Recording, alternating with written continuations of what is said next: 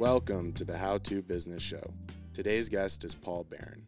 Paul is the founder and chief executive officer of the Wall Printer USA, focused on ensuring the growth of his corporation and the businesses that purchase his product. His background includes decades of business experience spanning B2B, B2C, retail, manufacturing, distribution, international business, and franchising. Paul thrives in rapid growth, high energy environments and values a diverse culture with good people who like to dream big, work hard, and have fun. He leads with a positive attitude, humor, and humility. In our conversation, we discuss Paul's evolution as a serial entrepreneur and the importance of continuous learning and networking in business. Without further ado, let's hop into the episode. Awesome. Thank you, Paul, for coming on the How to Business Show. We really appreciate your time. You're a busy man and you got a lot going on with the wall printer and a bunch of other different things. It looks like you're on the board of advisor for quite a few different organizations.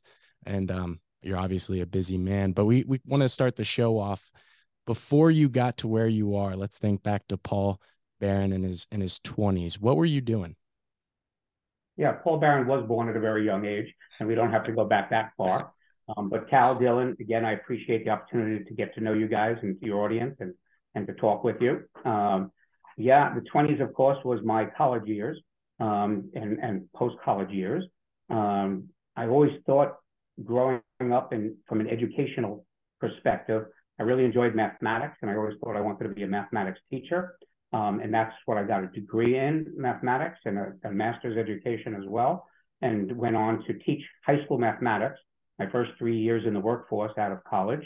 Um, but at the same time, um, during college, I actually earned my uh, play money, if you will, uh, gas money for the car, beer money for the time that I was allowed to do that, um, uh, through stringing tennis rackets for the athletic department. I was on the uh, tennis team, captain of my tennis team during college, and uh, I earned some money doing that for the athletic department and enjoyed it. The task as well as the results were enjoyed by people whose tennis rackets I strung for them. Uh, I seemed to do a good job. And so a friend of mine um, and myself, we opened up a little sporting goods store after I graduated college as well in the college town. And uh, we grew that to uh, equipment and services and clothing for the dance and the arts was very big in the college where I went to. And we got involved in sneakers and footwear and clothing and other things. And, and so during that process, I really got into the whole world of business and vendor relationships and customers um, and the other interactions that come through retail and uh, purchasing and supply chain and all these things I knew nothing about prior to the venture, uh, which was just an extension of my passion for tennis. And, uh, and as a result of that, um, the, the, store became successful. I actually had three stores going uh, by the time my third year of teaching was, and I was devoting so much time to my tennis shops that that was being recognized, not in a good way, by the school system for which I worked. And they gave me an ultimatum. They said, Paul, you're a great teacher. Um, and, uh, and I'm assuming that was the case, uh, although I, I, didn't, didn't really flatter myself in that way. I did enjoy teaching. I did not like, and, and this may speak to whatever has happened after my 20s and the rest of my journey through today, is I didn't like the control and the administrative tasks and a lot of the other things involved in the teaching. I love the students. I love the process of teaching and, and uh, talking about things I knew about and learning about the things I didn't know about and sharing that with others. And so I might be teaching to this day if it wasn't for parents and school administration and other things that got in the way of that process. Um, and so uh, they gave me an ultimatum. They said either give up your outside business interests and we'll give you tenure um, in your teaching position, or you may need to consider another path. Um, so as Yogi Berra once said, when you get to a fork in the road, take it um, I decided to go the path of business and I gave up my teaching career um, after three years. Um, I've never looked back. I did develop relationships, which really was at the heart of everything I've ever done and what I recommend to anybody who's willing to spend or waste their time listening to anything I have to say from my 50 years of experience that followed that. Um, I'm 71 years old now. Uh, I've had over a dozen different businesses. Um, I've always gone through what was passionate um, to me and what could benefit me as well as my customers, stakeholders, meaning partners, employees, my family, um, and uh, and that's what's driven me since then. I've gone through a lot of iterations working for companies to learn about the things I didn't know much about, uh, and then taking that learning to incorporating it into something that I wanted to do with more control again, um, and not have a lot of the extraneous um, influences around that would uh, keep me from doing a particular set goal of marketing or selling a product um, or introducing something, developing something. I've done everything from consumer packaged good products like marketing a Chinese headband headphone um, and licensing it to the likes of Disney and Nickelodeon and other things, participating in that. A, an innovative baby bottle that was manufactured in Austria, bringing that to the United States, an innovative self-service dog wash system from Australia, um, and software and audio video technology, uh, such as you're, we're experiencing here with Zoom. Um, Microsoft was one of my customers. I licensed um, the first uh, video technology, um, H.323. I forget it. It's been so long ago what the technical name is, but um, it's what is the basis for video calls like this. Um, and GPS and navigation systems, and when they track you down in those CSI shows on your phone because the GPS chip in your phone can locate you. That's technology I licensed to Samsung um, through the Russian company that developed this uh, this technology. And uh, with all that said, um, I developed over a period of about four decades the ability to identify high value customers and targets for foreign companies and helping them communicate the value of their products in the United States. That's carried me through um, really good um, experiences, both financially, culturally, um, and and just getting to know what drives people's interest in their purchasing decisions, and and also becoming a trusted resource to people, which is important. I've probably referred more business to other people than I've ever gotten for myself over the years, uh, because you find out you listen to people, you find out what their needs are. If those needs align with what you happen to be doing business-wise, great. If it's not in your sweet spot, but maybe you've learned over the years or through your business connections or travels or personal connections, whether it be legal, financial, you know, development, whatever. Um, you introduce people to other people and you, you extend your network constantly. And that's what I've had the good fortune of being able to do over the years, which I believe has helped me. I've retired several times. Um, four years ago, I was sitting in my home office where I am right now, and I yelled to another room to my wife and I say, Maureen, come take a look at this because I'm surfing the net like many people do and uh, and I saw this vertical printing machine. And invariably, when I say to my wife, "Hey, honey, come take a look at this," uh, invariably when I say, "Hey, honey, come take a look at this," um, rather than "come take a look at this," what she does is she cuts up my credit cards and hides the bank account because she thinks, "Oh, here we go, Paul's going to invest in something nuts." And uh, this time she was kind of all in with me on this vertical printing machine that four years ago I had never seen or heard about before. Um, I'm willing to take a risk on something, once again, that I see value in, that I see it has value for other people. So I really dug this machine. Um, I was actually approached initially by one of my competitors today who wanted me once again to be a commission salesperson, like a lot of those other gigs I just quickly described to you and these mm-hmm. other products. Um, and I don't do that anymore. Um, I don't do anything unless I have equity in it, unless I can buy it and own the product or the machine. So uh, that's what I did. I developed a relationship with the originator of this, which was a Chinese company. We developed over a year of courtship, a very good relationship. I invested heavily and became the owner of the rights to this machine and helped in the development of it um, to the point that I now own all rights to the Western Hemisphere for these vertical printing machines, which I've trademarked as the wall printer. And we've also developed, since I've joined them, a floor printer too, where basically in a nutshell, we de deliver high quality, near photo quality artwork onto any wall, any material, indoors, outdoors, any surface at all, um, any mural of any size, um, our printers can print. And uh, it's, uh, it's just a cool product. In the past three years, we've put 115 new businesses in action with people. I'm very proud of the team that I built um, in the past two and a half, three years um, to be able to accomplish that.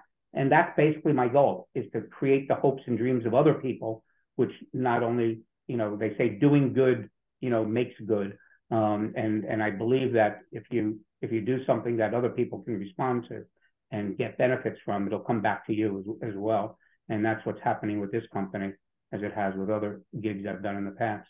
So anyway, I'll shut up and let you ask me some questions. Yeah, that that's amazing, Paul. That's a, so many great insights are just thrown out there. Listeners, please take note that great stuff. And I, I kind of want to go back to when you were talking about education.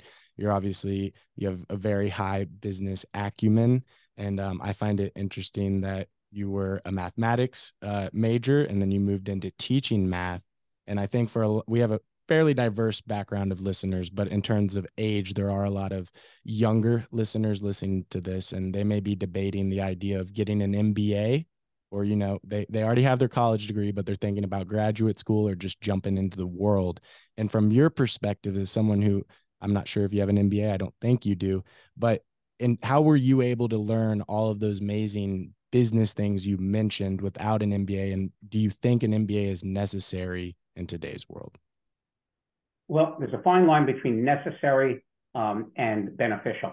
Yes. Um, and I and I separate those two by saying that you know when you go to a a well-recognized school, whether it be a Harvard, a Yale, a Dartmouth, uh, you know, Princeton, um, MIT in technology, Stan, um, Stanford, um, you know, Cornell. When you go to schools like that, that opens up eyes and it opens up doors for you.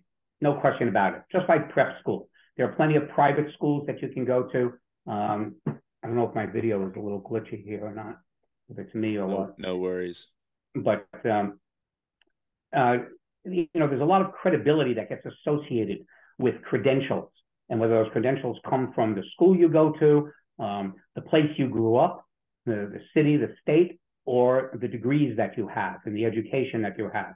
Um, and then, of course, the other side of this coin um, even though I painted a broad picture of, of, elements of that one side, then there's the experience you have. And so, so where one starts and the other ends, and are they mutually exclusive? I don't believe so. I do not have an MBA. I don't have a master's. I, I went for a master's education, um, and I took all of my credits for it, but I never took the exam after two years of, of going for my master's of mathematics at the University of New Hampshire. Um, wonderful school, but it was during that time that I gravitated more towards the business world, and I just never took the comps, and so I, I don't have a degree.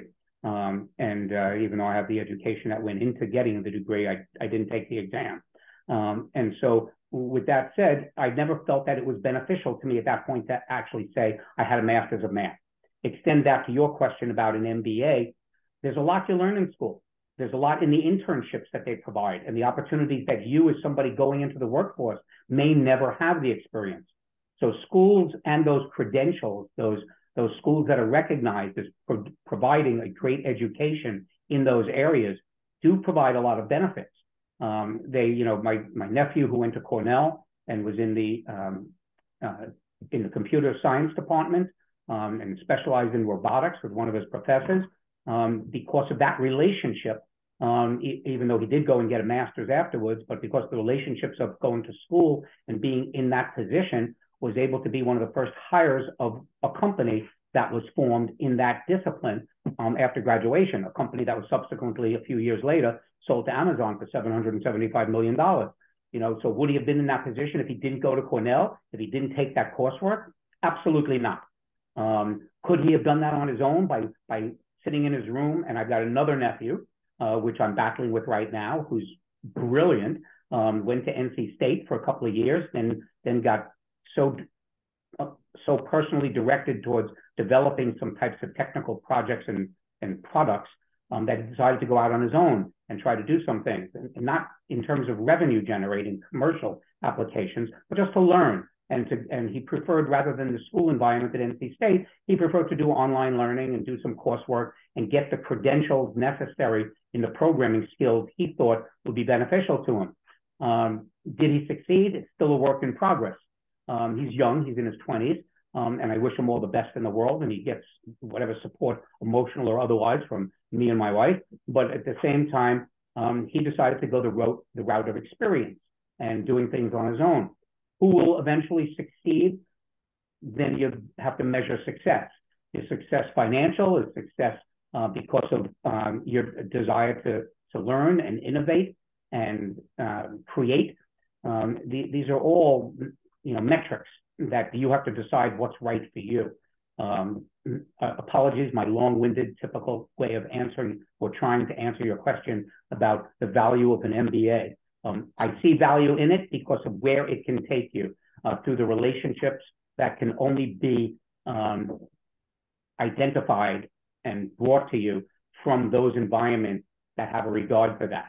Will you be a better person if you don't get an MBA? Will you be a more successful person if you don't? The jury's out on that. That then becomes a little bit more on you than it does on the environment that you find yourself um, a part of when you go through that process.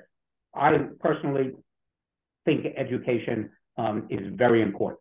Um, more so uh, for kind of what I talked about, the relationships you develop, the cultural, social aspects you get. Um, that nephew I talked about that's still trying to find himself, very socially unaware.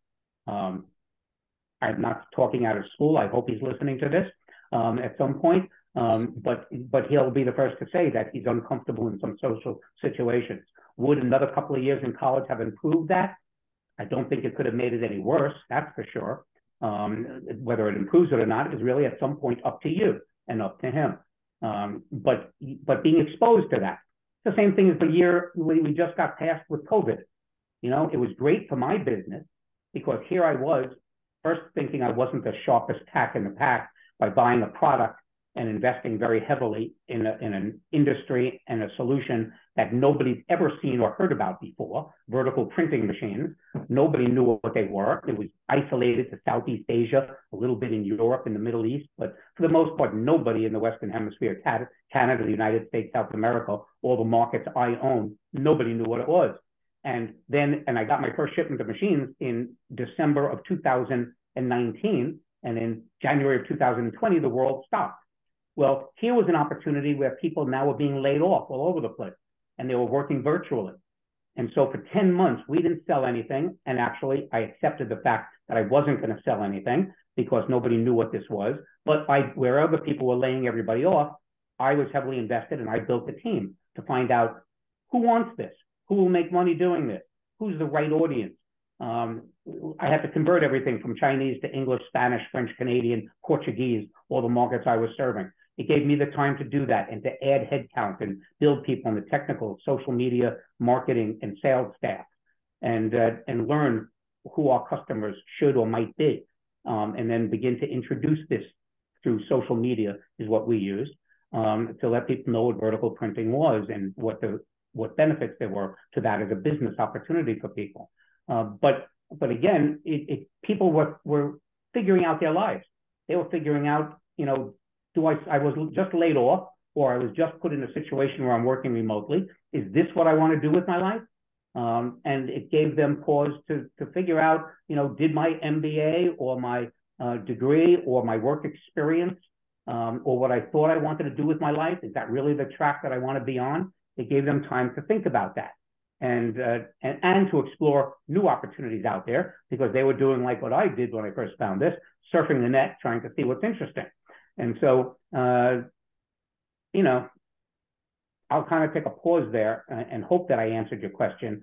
Um, you know, it, I don't think I definitively did, but it's it's a yes or no. There are values to that whole social environment of being in school and of taking um, taking instruction from others who have some level of experience. I do not believe, I'll tell you right off the bat, I don't believe, and this isn't only because I decided to be a teacher early on and then stop, but I don't believe the old saying that those who can do, those who don't teach. Um, I don't believe that for a minute. Um, I, I, believe that that people um, who have experience, um, who are of the mindset of sharing that experience, um, are excellent teachers because of what they are able to do, not because they can't do something. Um, so there's a definite value to going and getting those degrees and being in the environment that produces everything you need to know to get that degree. And so, if along the way you find out it's not for you, take that fork in the road. Yes, and I, I, really like that you touched on you know networking and relationship building during your educational years. Uh, that's actually how Cal and I met was uh, fraternity brothers in college, and and from there we were able to you know build a business partnership and and figure things out and for me looking back on college that's definitely the most valuable part is those relationships and, and networking that that can be done even if you're not concerned about the education Um, but obviously, you're a great networker and a great communicator. How how is that? How how important is that in your business um, pursuits? Is it is it always started with the relationship, or is it started with an idea? Easy to answer uh, without hesitation. The relationships. Um, the relationships to me um, in life and in business. Um, and I, I, I, consider those two elements synonymous with one, one another when it comes to relationships. Um, again, I, I, I kind of like using trite old sayings because maybe I'm not creative enough to come up with new ones on my own. Um, but you know, they say you know, pay attention to the people you see on the way up because they're the same ones you're going to see on the way down. Um, there's, you know, I've had my ups and downs. You know, I, appreciate you know you saying I'm a good communicator and my business, you know, background and, and the level of success I have now, um, again, however you might measure that, you know, might put me in one bucket. But trust me to your audience and to yourselves, along the way, there were times that I was putting together pennies, you know, from around the house and inside the couch cushions to try to get gas in my car to get to the next place um, to do something. Um, there are ups and downs along the way. Um, and again, trite expressions, not how many times you fall down, but how many you get up um, can't be further from the truth. But there are going to be people along the way that are going to try to keep you down. There are going to be people that will help you get up. And, you know, recognizing that and developing the relationships, being out there, um, I, there's nothing more important. Um, during a lot of the downtimes, I was able to rely on people. Some of those people shared success with me in business. Some were just personal relationships.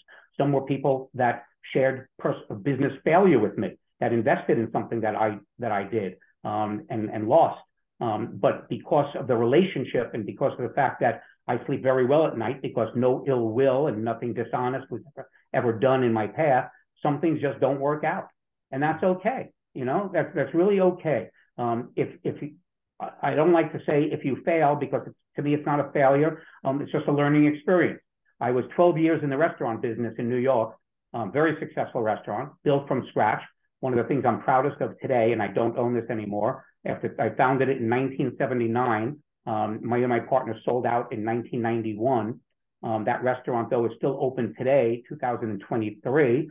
So if my um, lengthy gap with math is correct, that's that's a uh, 44 year stint that this restaurant is still open today. Very unusual for any restaurant.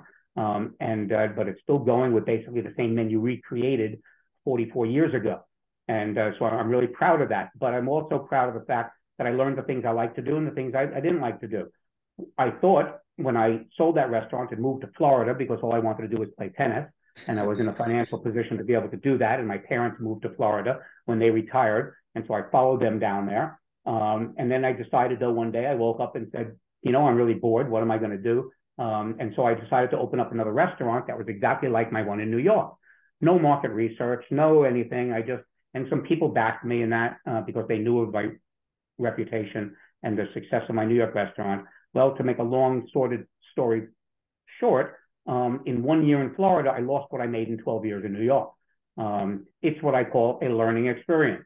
Wrong partnerships, wrong market, wrong marketing um, for what, what, was successful in New York didn't play well where I was in Florida.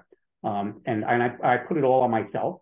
Um, but at the same time, the people that I was were involved with that helped me a little bit along the way, people that I'm still involved with today, except for one, um, with, which again, sadly, because the you know sometimes you don't have the same objectives with people, which is another thing that is important in developing relationships. Is make sure your goals are the same. That goal is just to go out to dinner with somebody, or to party with somebody, or to um, or to to uh, babysit their kids, or whatever you want to do, um, that's one thing. If, if you're getting into business with somebody, you know, you want to make sure that your your goals are aligned with one another um, and your expectations, whether it be from investment perspective, skills that you bring to the table, responsibilities. You know, things are, are really important to just get out there, and that's no different than any of your social relationships. If you if you're not honest with one another and your expectations aren't aligned, well, great, you've learned something about one another put that away in the bank, so to speak, because one day down the road, you may find that whatever was lacking that led you not to go in the direction of a, um, a partnership, if you will, um, might in fact benefit yourself or that other person down the road in some other situation. So relationships are at the core of everything. I've had people help me along the way, again, just financially. I've had people help me emotionally. Um, I've had people help me because of their experience and the skills they bring to the table.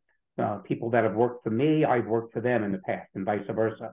Um, one of my best friends, 71 years, the person who actually created this podcast, um, relationship between um, Dylan, Cal, and me um, in this. Um, he's somebody that I speak to every day and have for 70 years. Uh, we were born in the same town, grew up together. Um, he's worked for me. He's working for me today. Um, and uh, he's invested in some of my prior businesses. Um, and it's a personal relationship that's also worked well in our business relationship. But sometimes it didn't align and we went our separate ways. Um, there's a lot of opportunities for, for everything when you live 70 years. Uh, but uh, it, but in, in, any case, I can't I can't say enough about relationships being the most important thing. Um, you have to really define them. Uh, should you have friends as partners? Jury's out on that. I I personally have enjoyed having a friendship with somebody first and and seeing if that then could move into a business relationship. Um, and it's worked well for me repeatedly. Uh, there are some people who can't mix the two, um, and it destroys one or the other. Um, people who can do very well in business together can't be socially um, in each other's orbit, and then it goes the other way around. Um, again, that's something that requires a lot of introspection and a lot of honesty. Um, but I, I'm personally in favor of developing the relationship first and then seeing if there's an alignment with business goals when it comes to that. Yeah, that's that's a great insight. Um, I want to jump back and and and think about or talk about um, how how'd you discover the wall printer? You you mentioned it it came from Asia. So so what's that story of how how'd you discover that? Okay, so I think I mentioned very briefly um, all the things that I did in representing foreign companies' products. It started a long time ago when I developed a little software product that was a, a successful product, um, something that did screen pop on telephones uh, when caller ID first became a technology. I'm really dating myself now, but um, you know now when you call up Domino's Pizza and they know where you live, they know what credit card you used in the past, they know that you ordered a half pepperoni, half mushroom pizza, um, and they uh, and it generates a map for the driver to get to your house and it collects your the money and all that kind of stuff. All of that started with a phone call. Now, of course, there's online and internet phone calls or, or voice over IP and all these technologies that have developed over the year when you do your online ordering for, for a restaurant today. Um, but at one time, it, it, was a phone call if you didn't actually physically walk into a place. And caller ID triggered that relationship and that tracking of, of, of you in a CRM, customer relationship management application um, for the business. And so I was the, I developed actually the first application that did screen pop of a database record triggered by a phone call. Um, and it was picked up by AT&T at the time, which was one of the big phone vendors, still is. Now they're into software, not into an internet access and television. They're not really into hardware and phones anymore. They've sold that off. Um, but at the time, they were the they were the big dogs in terms of telephone equipment, and they saw my product and, and the application and kind of took me under their wing with that because they thought that it, like a tail wagging the dog, um, it would be it would be a, a very simple solution to drive telephone sales for them, equipment sales. And sure enough, that was a very, very good success for me uh, back in 19, um, through 1990, thereabouts. And uh, so good 33 years ago. And so uh, as a result of that, though, I, I became somewhat of a communications consultant um, in, the, in the industry. And a, a company in Atlanta hired me because they were they had just developed a communications hardware product and they were coming out of the R&D phase into the sales phase. And they wanted somebody who could communicate what the value of their product was to an audience that would purchase it. And uh, so they hired me, and uh, I moved to Atlanta from Florida. Um, no disrespect to the Georgians in our crowd here. Um, I liked living there, um, but I was I've always grown up near the water, and I missed the I missed the ocean. And I was in Atlanta for 10 years, and I, I felt like, I was a fish out of water at the time. Um, and so, uh, so that that lasted about 10 years. But the reason it lasted 10 years, my stint with the company that relocated me and hired me to bring their product to market, was in direct competition with a Russian company. And so we went to trade shows which was the big way to communicate value of these types of products at the time. And invariably, we went to a trade show, and I was at one booth, and the Russian company was at the booth next to me or across the aisle from me, and we had the same products. Um, in fact, they had a much deeper um, portfolio of communications, audio, video, GPS, all kinds of stuff, technology. My company in Georgia that I represented had one piece of that puzzle of communication solutions. Um, but invariably, when we came across a customer and a business opportunity, I won the deal when the product that I had aligned with the product they had. And then I guess the expression is frenemies. After the end of the show, we'd always go out for drinks together. And boy, could those boys drink vodka. Um, but we would go out for drinks together, and uh, and we became friends on this trade show circuit. And uh, and invariably, they would reach across the table and they go, you know, Paul, we can't understand it. You know, and I know our solution is so much better. Yet you landed that account with Motorola, or you landed that account with X, Y, Z. And uh, you know, why was that? And again, this is not a this is this is not a, a um, this does not show disrespect um, that that Russia may or may not deserve today. I won't get into politics in this conversation, um, but this was a different time, and these wonderful people, as the Russian people are today, the people of wonderful, and uh, and I would invariably say to them, well, the difference is you're Russian and I'm not, and what I meant by that was very simply there is cultural differences, whether it's Russia, Chinese, French, Spanish, I don't care, you know, Lithuanian, uh, Moroccan, I don't care what it is. Okay. There are cultural differences that play to people of that culture. And there are cultural differences that prevent smooth communication. And the way that Russians are taught English, um, it, it isn't very smooth. It's not, it's not, it, it, it comes off a little bit different. I'll just say that. I don't think, without getting into, uh, I'm not a linguist, uh, I'm not a speech pathologist, so I don't know the the the, the, the technology or, or, the science behind it, but you know when you're talking to somebody who speaks one language and somebody who speaks another, whether by accent or by intent or whatever. Um, the meaning sometimes gets lost. And so that was the only reason, because American companies wanted to do business with American people. Um, and, and that's not unusual for any country. But that was the reason there. So, as the Godfather movie says, they made me an offer that I couldn't refuse, and they hired me away from the from the American company. And because I found that it was fascinating, all the other products they had, that was like I was like a kid in a candy store because they had all this other stuff that they offered. So I jumped ship and I went to work for them. And that was a relationship that lasted 10 years um, and was able to give me the flexibility because I worked remotely. That then I eventually moved back to the coast where I am now in Wilmington, North Carolina. Um, and uh, and so it gave me the benefit of uh, a, a, very, very successful financially um, relationship. And we still trade Christmas cards and birthday cards with one another. Um, but I stopped working for them in about the year 2000, uh, more than 20 years ago.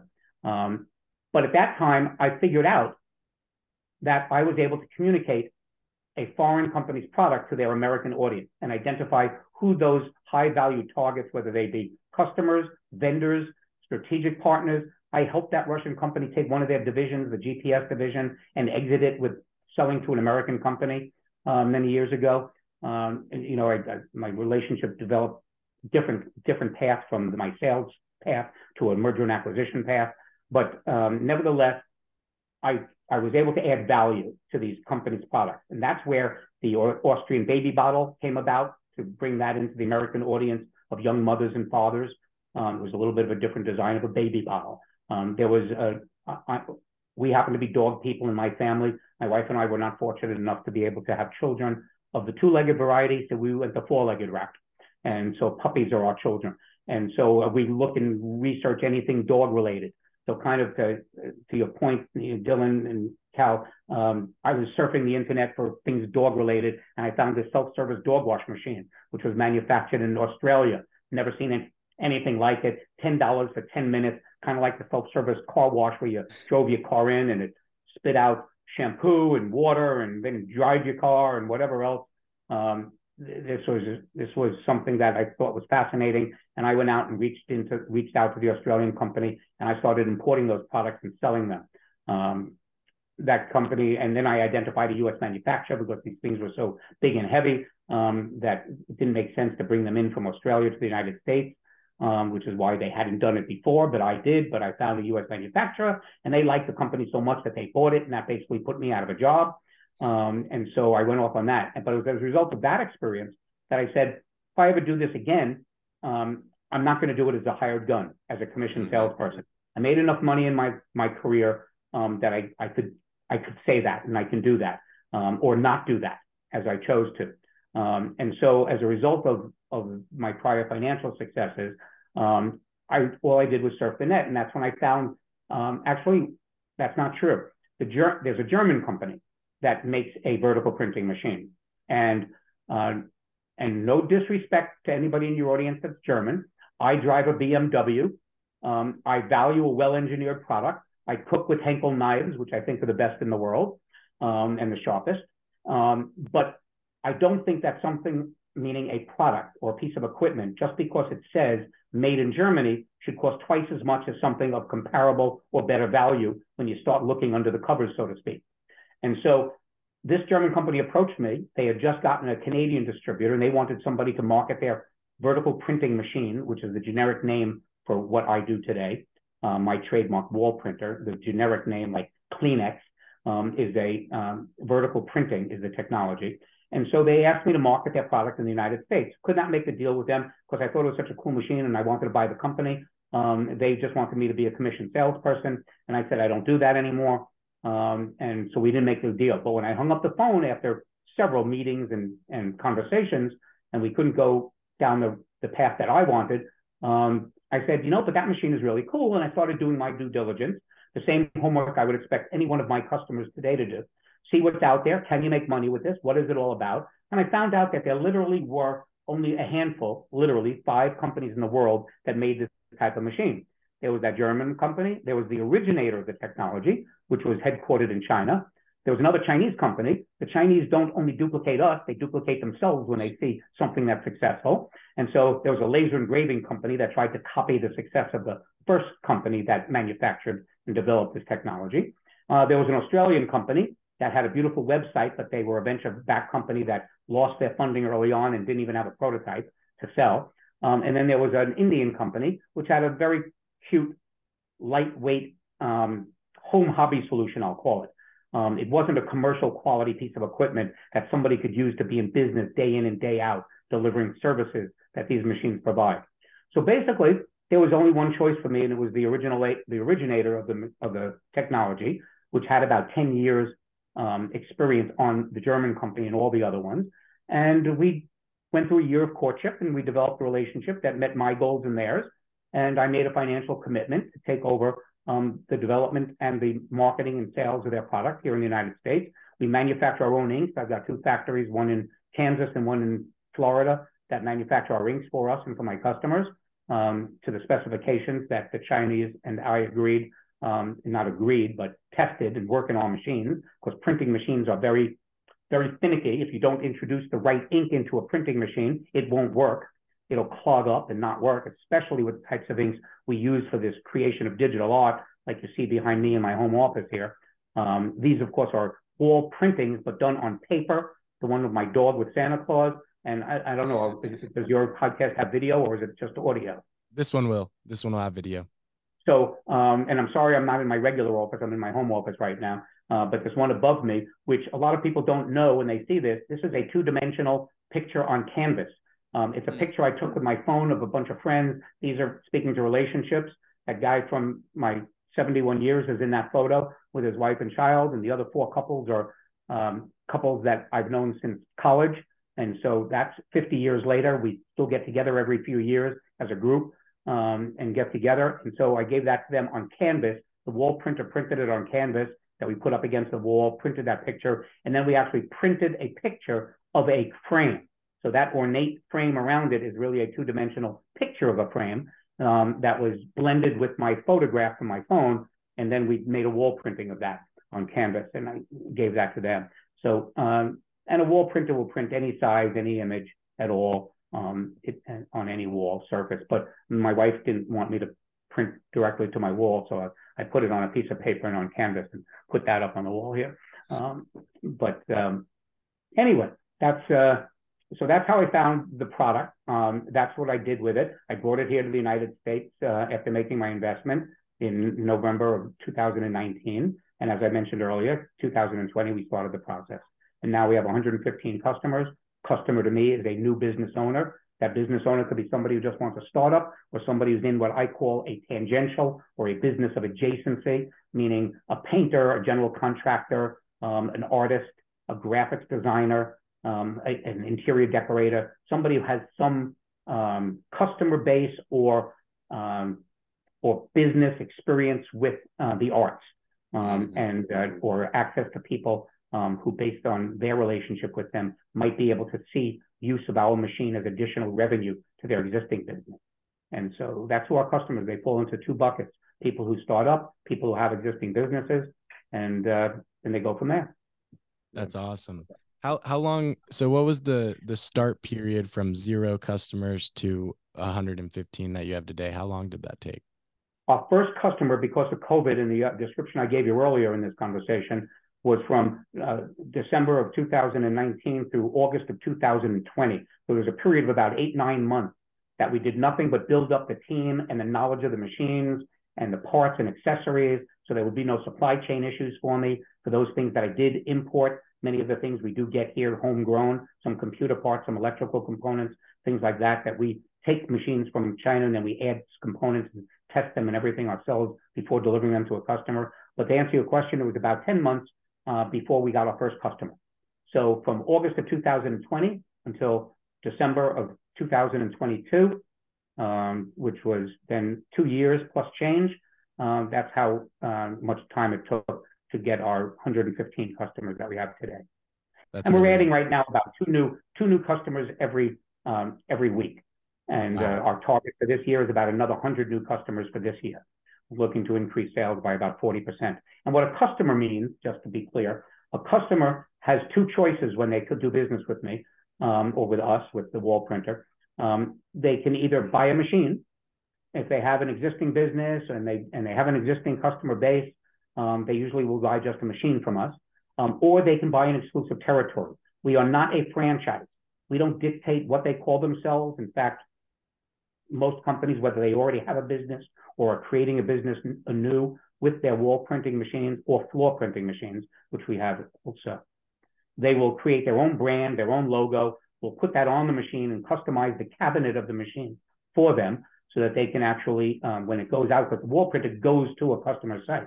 You don't have to. You could do what I did. You could print on canvas or metal sheets or acrylic or vinyl, or you could do whatever you want and print on a wall and then or on a floor and then go ahead and sell that to a customer um, as, as, signage or whatever. Um, but most of our customers will take the machine, go to the customer site, print that mural on their walls, and so that's the unique aspect of the of the machine and the technology that it can do that. And so, again, our customers will then buy an exclusive territory.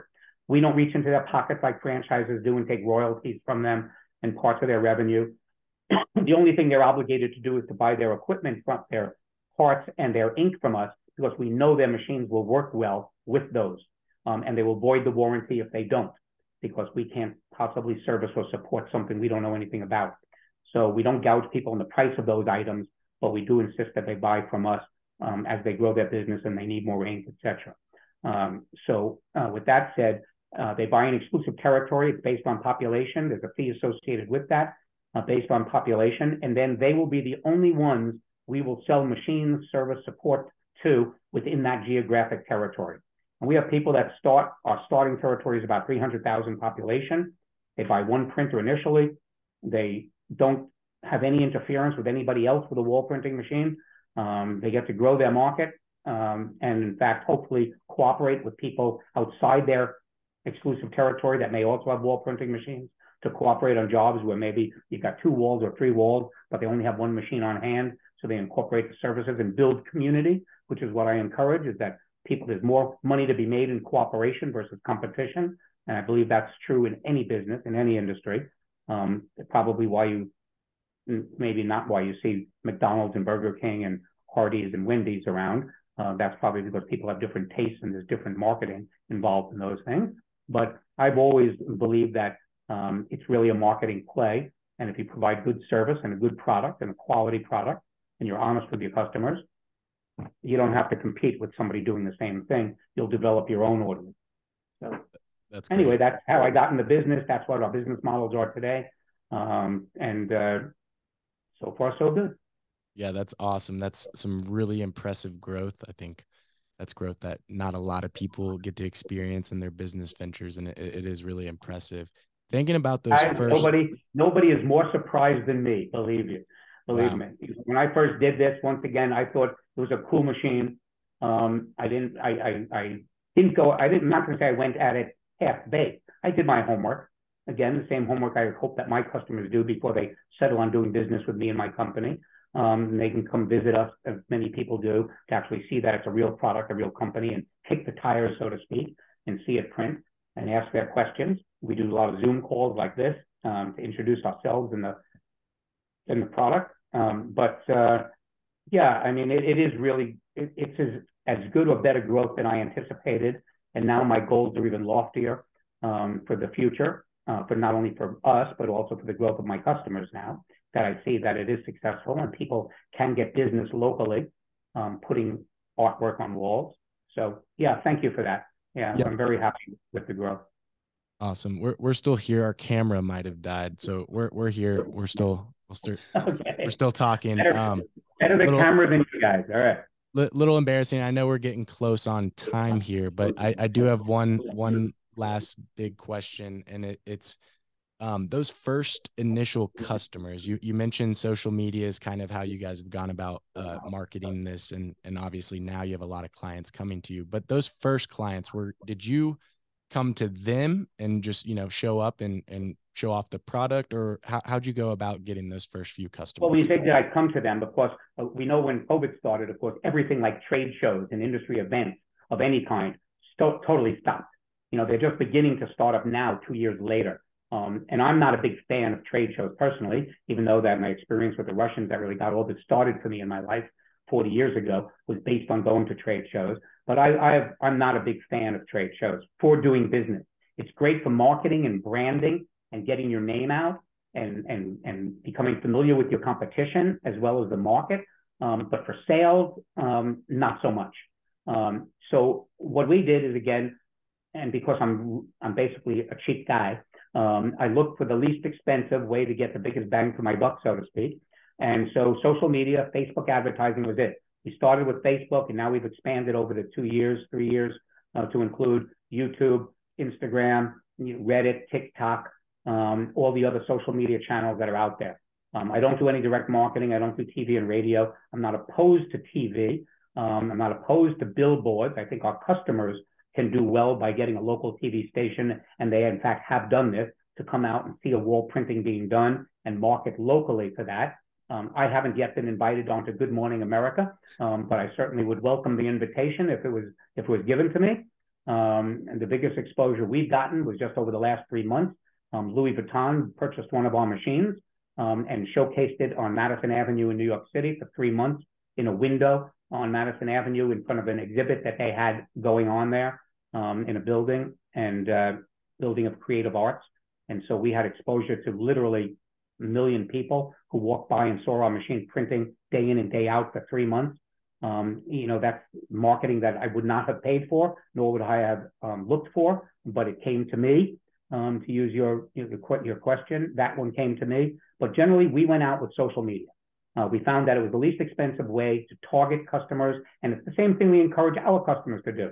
Spend a few hundred dollars. We're not talking thousands. When you're in a local market of your community, of your county, your township, your city, um, your province, um, you can go ahead, your state in South America or in the United States, you can go ahead and spend very little on Facebook marketing and let people see what this is about.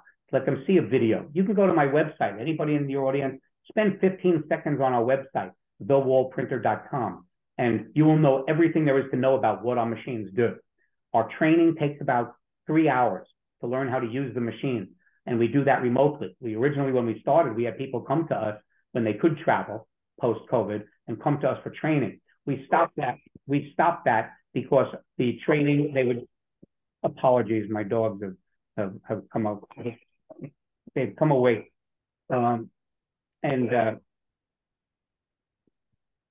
So, uh, so social media is the least expensive way to get the word out locally and otherwise.